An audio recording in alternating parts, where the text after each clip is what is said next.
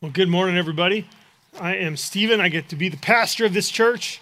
Um, I'm excited because today we're beginning a new series, right? And this series is called Living in God's Presence. Um, if you have been spiritual, if you've been around the church, this idea of living in God's presence, it's not something that's um, that's maybe that you, you, probably heard it before. the question is, what does that mean? What does that mean? Um, it, this series is going to focus on a passage that's going to teach us about what it means to live in God's presence. It's the next section of Romans chapter 8. Um, it starts in verse 5, but we want to make sure we get the context of what begins in verse 5. So we're going to start reading in verse 1 of Romans 8. So we're going to start Romans 8, verse 1. Um, and I just want to remind you and encourage you that God Himself inspired the words that I'm about to read for you. God inspired these words to be written so that you would know how to live in His presence. And so let's listen to the words of our God. Romans 8, verse 1 says, There is therefore now no condemnation for those who are in Christ Jesus. And we've talked about this word now uh, in this letter in particular, the word now, when it shows up, it describes something huge that has changed because of Jesus. And verses 3 and 4 tell us what's changed. It says, For God has done what the law, weakened by the flesh, could not do by sending his own Son in the likeness of sinful flesh, and for sin, he condemned sin in the flesh in order that the righteous requirement of the law might be fulfilled in us who walk not according to the flesh, but according to the Spirit. And what these verses are saying is that God has begun a new world in the middle of the old world. Like there is this world that exists, and God is beginning a new world in the middle of the old world. And He's done this by conquering sin and by setting people free from guilt and condemnation and the power of our sin. And the end of verse 4 begins to describe the difference between people who are part of God's new world and people who are part of the old world.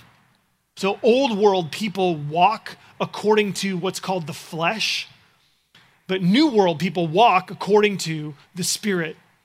And in the next section, Paul goes on to further describe the difference between spirit and flesh. And that's what our message is going to be about today. And, and as we read, we're going to read verses 5 through 13. They're in your bulletin. Um, but I want you to notice the difference as we read this between spirit versus flesh. Okay? He's going to talk about these two different things in two different ways. So, let's read verse 5. For those who live according to the flesh set their minds on the things of the flesh. But those who live according to the Spirit set their minds on the things of the Spirit. For to set the mind on the flesh is death, but to set the mind on the Spirit is life and peace. For the mind set on the flesh is hostile to God, for it does not submit to God's law. Indeed, it cannot. Those who are in the flesh cannot please God. You, however, are not in the flesh, but in the Spirit, if in fact the Spirit of God dwells in you. Anyone who does not have the Spirit of Christ does not belong to him. But if Christ is in you, although the body is dead because of sin, the spirit is life because of righteousness. If the spirit of him who raised Jesus from the dead dwells in you, he who raised Christ Jesus from the dead will also give life to your mortal bodies through his spirit who dwells in you. So then, brothers, we are debtors, not to the flesh, to live according to the flesh. For if you live according to the flesh, you will die. But if by the Spirit you put to death the deeds of the body, you will live. So, did you see Paul going back and forth? back and forth between the spirit and the flesh, right, throughout this passage. I think it's helpful sometimes to even study more closely when you see a dichotomy like this and this repetition of these two different things.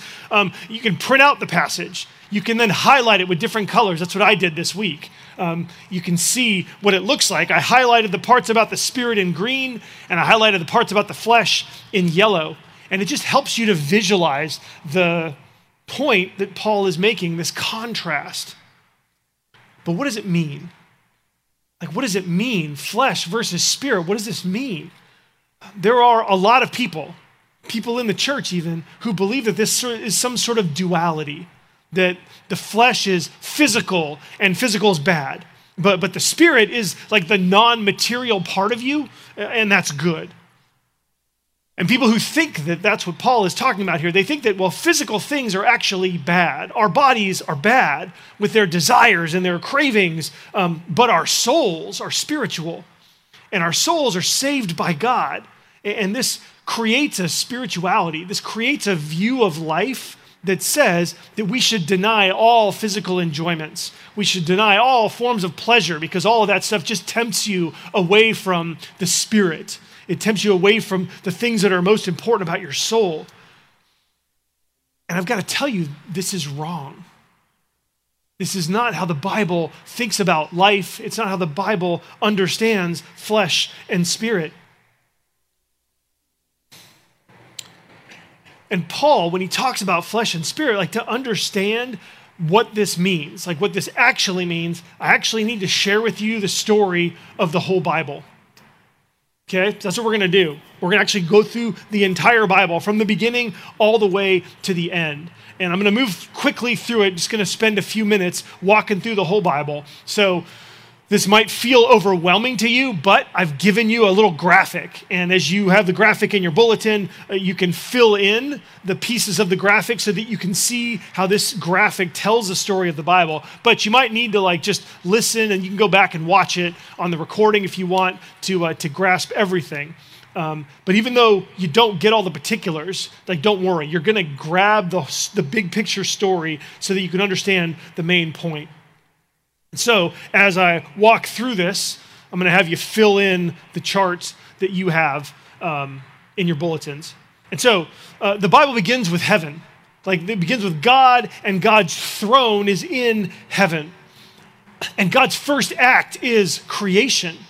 God makes the heavens and the earth, and then he creates people in his image. Now, heaven and earth are created as separate spaces. There's overlap, but they're separate. And so God makes a covenant. He makes a covenant with Adam and Eve. And a covenant is a promise of God's family love.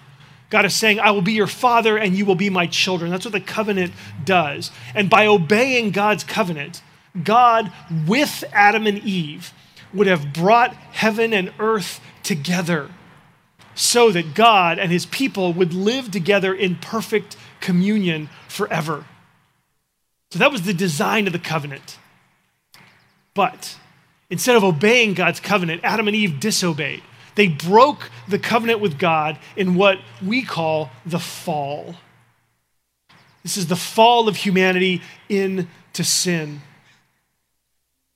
And so the Bible says that the fall plunged the whole human race into a sinful rebellion against God, and human history became known as the present evil age. It's described that way in Galatians 1, verse 4. Um, and this present evil age is heading through history toward judgment. Okay, the present evil age is heading for judgment.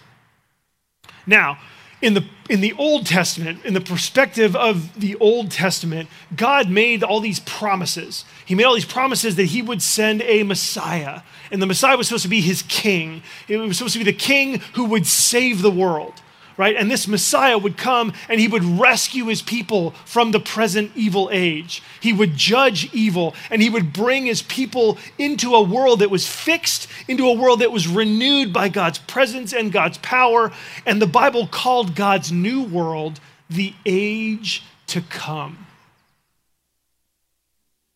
And so the Bible talks about the age to come because, and when the, and when the age to come comes, um, everything would be made perfect. Heaven and earth would finally be joined together. Uh, it would be the world that God promised Adam and Eve before the fall. And so, for thousands of years, God's people were looking forward to the coming of this Messiah. When God would bring from the present evil age, he would bring the age to come, and then life would be perfected as the evil then gets judged. But, are you with me? Are you with me? We good? All right, I know this is a lot. Don't worry, I'm going to give you a heck of a lot more. It's going to get super complicated here in just a second. Um, but when Jesus comes, it doesn't quite work out the way people expected. This is why they didn't like believe in him. A lot of people didn't believe him because they didn't get, they, they sort of misunderstood the plan that God had. Because Jesus shows up and he actually doesn't end the present evil age. Right? What happens to Jesus? He dies on the cross. Right? Jesus dies on the cross. It's as though Jesus came to fight the present evil age and he lost. It looked like sin and death actually defeated Jesus on the cross. And so this is travesty and depression and despair and hopelessness because the one that we were convinced was going to save the world all of a sudden couldn't save himself. But, keep saying but, right? Because that's the story is full of these, the, the, the, these verses that say, but God did this, and then this happened, but this happened, right? On the third day from the cross, something amazing happened the resurrection. The resurrection. Jesus actually entered into death and then passed through death and came out the other side. Jesus came out the other side and he ascended into heaven and he is seated on the throne of God. And Jesus says that all power and authority has been given to me, and he is now reigning in God's kingdom. And so for Jesus, the age to come arrived. Jesus entered into the age to come and he is in heaven reigning with God. Now, the Bible says that in the future there will be a day when Jesus comes again. We call this his second coming because we're really smart and come up with cool phrases to describe when Jesus comes again. We call it the second coming. Um, now, on that day, on that day, when Jesus comes again, he will finally judge and he will finally end the present evil age. And then heaven and earth will be joined together in God's final, perfected, eternal world. And in that world, we will be with him. He will be with us. We will be free from sin and death forever.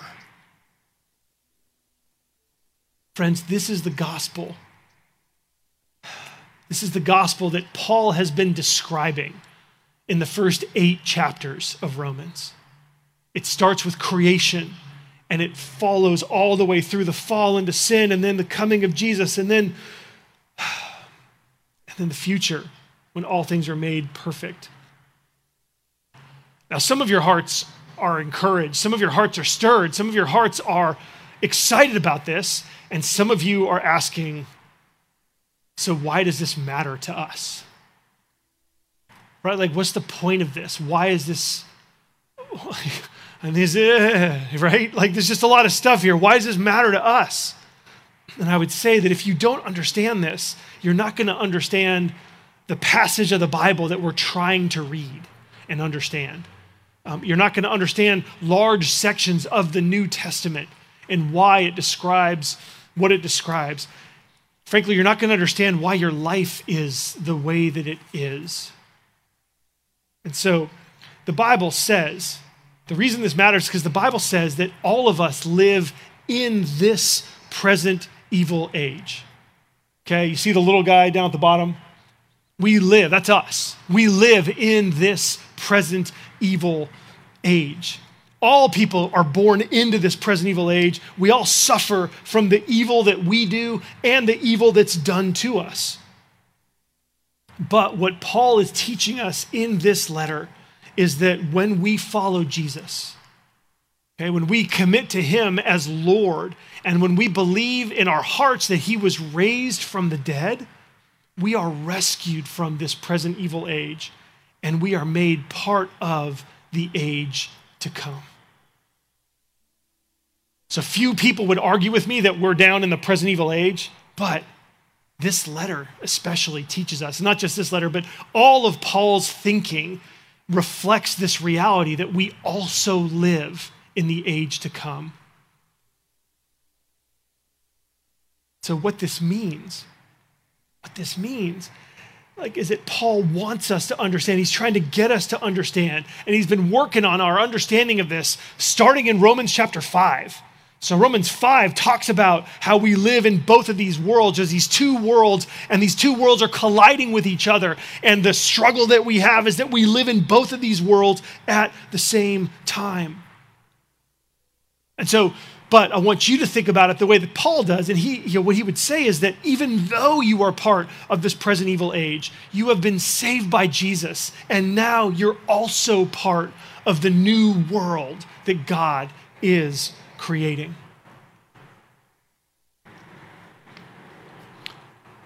All right, so why am I telling you all of this? Right? Why, what's the point? Well, it's because understanding this, understanding this graphic, understanding the story of the Bible in this way, it'll help you to understand two, the two key words in the passage of Romans that we just read.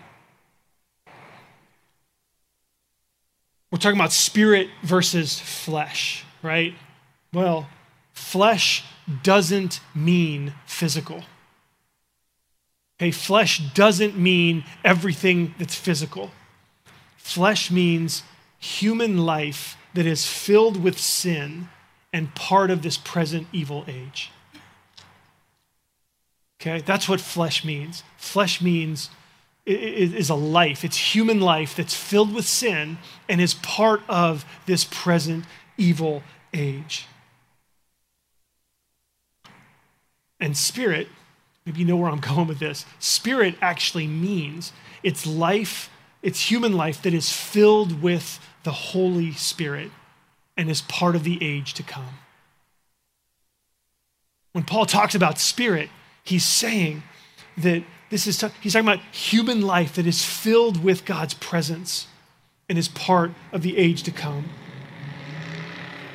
He's saying Jesus conquered sin and death and evil, and Jesus invites us into a relationship with Him where we can know Him and He gives us His Spirit. His Spirit is His presence to strengthen us and to renew us. And so it's not physical versus spiritual. Paul is saying, look, there are two worlds that we coexist in. There are two worlds that have collided. There's the world of sin and the world of the Holy Spirit, the world of the Spirit of God, in the world of God's presence. And if you are a Christian, you are connected to both of them. In verse 5, just to zoom in on verse 5, it says that you can live according to the flesh or you can live according to the Spirit. So, you, as a follower of Jesus, you can live in either realm. And this is so helpful to understand. It's so helpful because the Bible is helping us to think about our lives. This explains why we struggle so much. It's because these two worlds are colliding, and the collision point is your soul. These two worlds collide in you, in me, every day.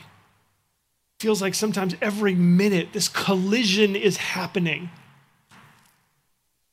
We saw in Romans 7 kind of the most graphic and like raw description of just how much this collision and this colliding, like how, how much it racks us. Paul says, I don't do the good things I want to do, but the evil things that I hate doing, that's what I find myself doing.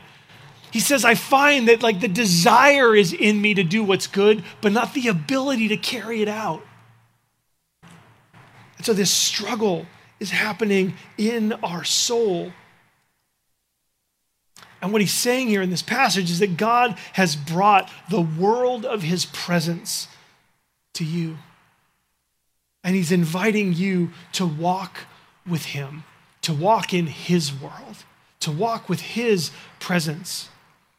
And this means, I mean, the good news about this is that what this means is that it's just an invitation for you to love Him, to see what He's done, and to care about what He has done, and to care about Him more than anything else. It means to love Him more than everything else in the world. It's to serve Him. I mean, this is the way, when we do this, we actually become places where the age to come invades this world. So, like, once this battle happens in our souls, as we walk in the Spirit, as we walk in the presence of God, we actually take the battle from our souls, and now we're bringing God's presence into more of the world around us.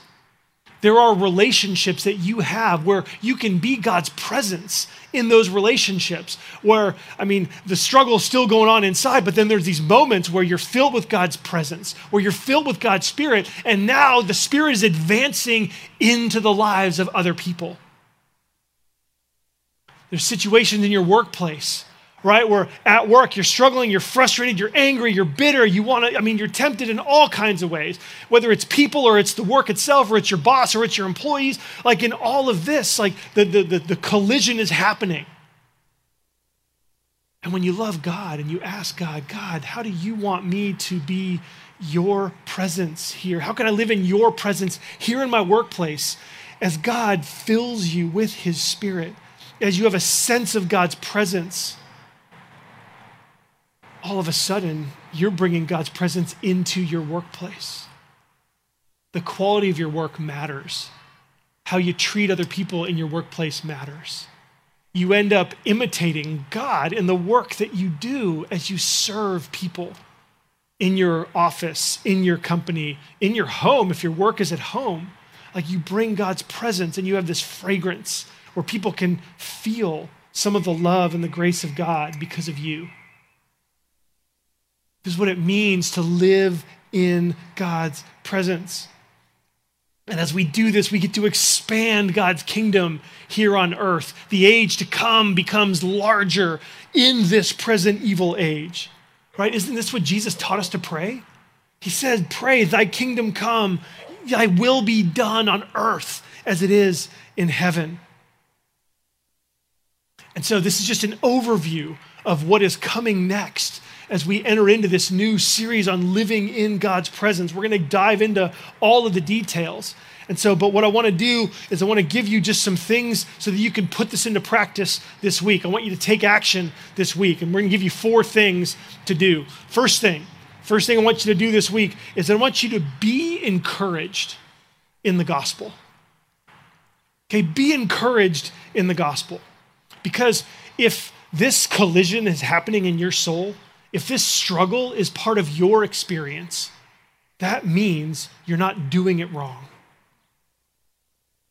If this collision is happening in your soul, that means that God's presence is in you and it's fighting against the present evil age. It's fighting against your sin and your brokenness. That's good news because that means that means that you're a child of God. There are so many people who think that, man, if they're Christians, they should only live in the age to come. There are people who think, like, wait, wait, no, no, no. We're translated out of this present evil age and into the age to come. And so, if we're really Christians, then life should be good. We shouldn't struggle. And so, struggling then means for some people, if life goes bad, they think, well, either God can't help me or God doesn't want to help me because he doesn't really love me, or maybe I'm not even a Christian. None of that's true. What's true is that as human beings who are following Jesus, we're connected to both worlds at the same time. And so I want you to be encouraged. The struggle is proof that God's Spirit is in you.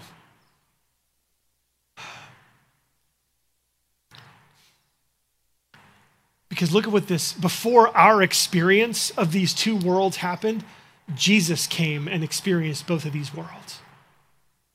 Friends, the gospel teaches us that Jesus entered into this present age. He came near to us in our sin. He came near to us in this present evil age so that we would come near to him in the age to come. He died to love you in your sin while we were still sinners, while we were ignoring God, while there was no struggle at all because we were running headlong into sin. Christ died for us. And if he loved you then, before there was any struggle, how much more does Jesus look at the struggle in your life and say, hey, take heart? The struggle means that I know there's a part of you, the deepest part of you, that loves me.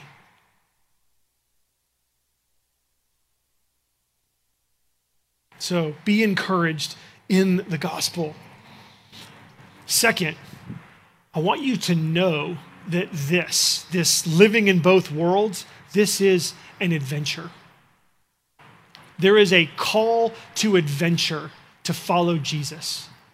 Okay, and it's, it's challenging because it doesn't, like, when I say call to adventure, it feels like this triumphalist, let's go climb Mount Everest. let's go climb Mount Whitney. Hey, that's in California. We can drive there today. Let's climb Mount Whitney, right? It's, it's not like, you know, people don't die climbing Mount, Mount Whitney. Um, but people think like, oh, call to adventure is this go, let's go do this amazingly fun, rugged kind of thing. And, and, and the reality for all of us, if you're honest, is that, man, when you're deep in the midst of the struggle, it doesn't feel like an adventure. It feels like hell. When you have, when you feel like you've disappointed God for like the thousand and first time, that doesn't feel like an adventure at all when you give into that habitual sin, when you're in that environment and you do the thing that you always hate doing, but you did it anyways, when you're in that relationship and you, you pray and you hope that you're not going to respond in that awful way, and yet you do again, that doesn't feel like an adventure. And I get that. I get that. And if that's where you are, we've got a series of sermons on Romans 7 that will meet us there. Okay?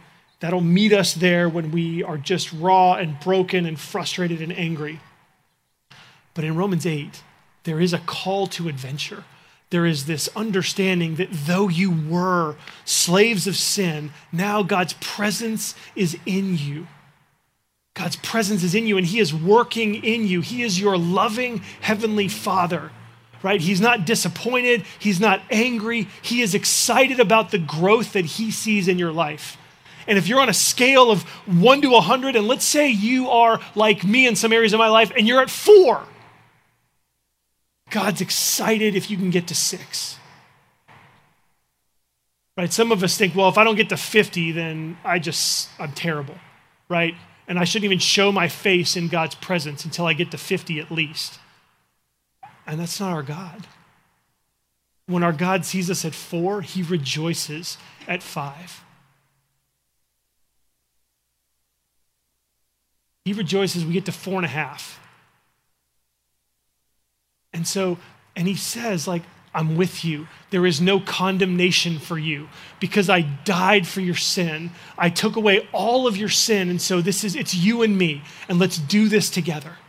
Like that's God. He is eager to be in this relationship with you. He's eager to have you living in his presence.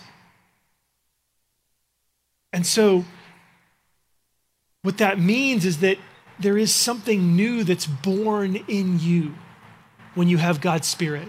There's something new that's born in you. You have a new power, you have this new love. And Jesus saves us, not because of anything that we have done, but only by his grace. But then he gives us his Spirit and he invites us in to this new life. And this new life, man, it's an adventure. It's exciting because God is with us and he's for us. And so I want you to know that this is an adventure. Okay, then, so the third thing I want you to try to do this week is I want you to join the physical and the spiritual. Okay? Physical is not bad. The flesh is not just physical. The flesh is sinful, right? But there's a whole boatload of things that are not sinful that are physical, right? Sugar. Come on, right? Beer, coffee, right? Sex, in marriage is not bad, it's glorious and joy filled, right? That's the design of God. And so, how do we join the physical with the spiritual? I need you to know that, that God came in Jesus not to give up on creation, but to renew it. Right? God died and rose again in a physical body. Jesus is not some spirit in heaven now. Jesus has a physical body that like is going to be physical forever. We don't understand. I mean, God, who is a spirit, took on flesh and will be in a body forever. And so Jesus died and rose again, not to escape this world, but to bring his spirit into this world, to renew this world. So, God's will is not that we should be separated from creation. The end goal of all human history and all of God's eternity is not disembodied evacuation. Right? We're not going to be souls up on a cloud somewhere in heaven forever. No, no, no, no, no, no. Read the end of the Bible, the last two chapters. It's a new heavens and a new earth. We're going to have glorified resurrection bodies that somehow have this amazing capacity to experience all that life has for us to the nth degree in a way that only God could bless us with. And the end goal is us embodied with God's Holy Spirit, living in the age to come, and bringing more and more of the new world into this old world. So, how do we join the physical and the spiritual? One sure way to do this is to be grateful. Practice gratitude. Be grateful for everything that you love. Be grateful for everything that God has given you. All of the things that are physical, all the things that maybe you think are irrelevant and don't mean anything, like these good things that God has given you, be thankful for them.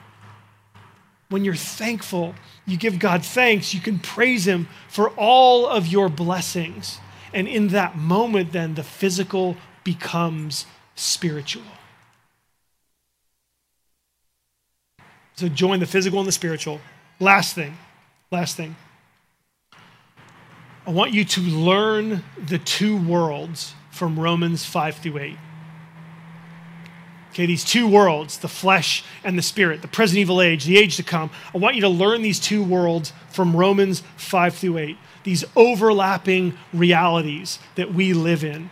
I want you to spend time this week reading over Romans 5 through 8. It's four chapters. Um, probably take you like 15 minutes to read it all the way through. If you want to read one chapter, read Romans 5 today. Tomorrow, read Romans 6, then read Romans 7. You do one a day. You can read the whole thing. If you want to listen to it, it's about 15 minutes to listen to it on your phone with the YouVersion Bible app. Um, and I just, I want you to hear and see how these two worlds have collided, how Jesus has overcome sin and death. And I want you to see how these two worlds are described so that you can learn more about the new world that God has brought you into. Because the more you understand it, the more you'll experience it, because the more you'll experience Him.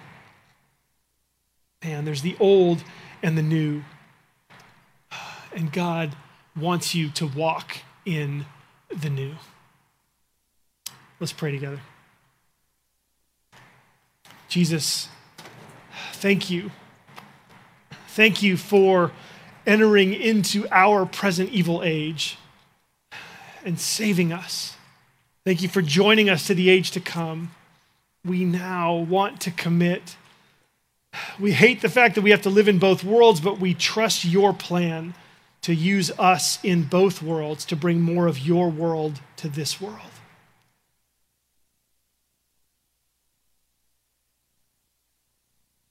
We want to follow you. We want to bring your world into our relationships, into our workplaces, into our homes, into our souls. Continue to open these, this new world to our hearts as we give ourselves to your word.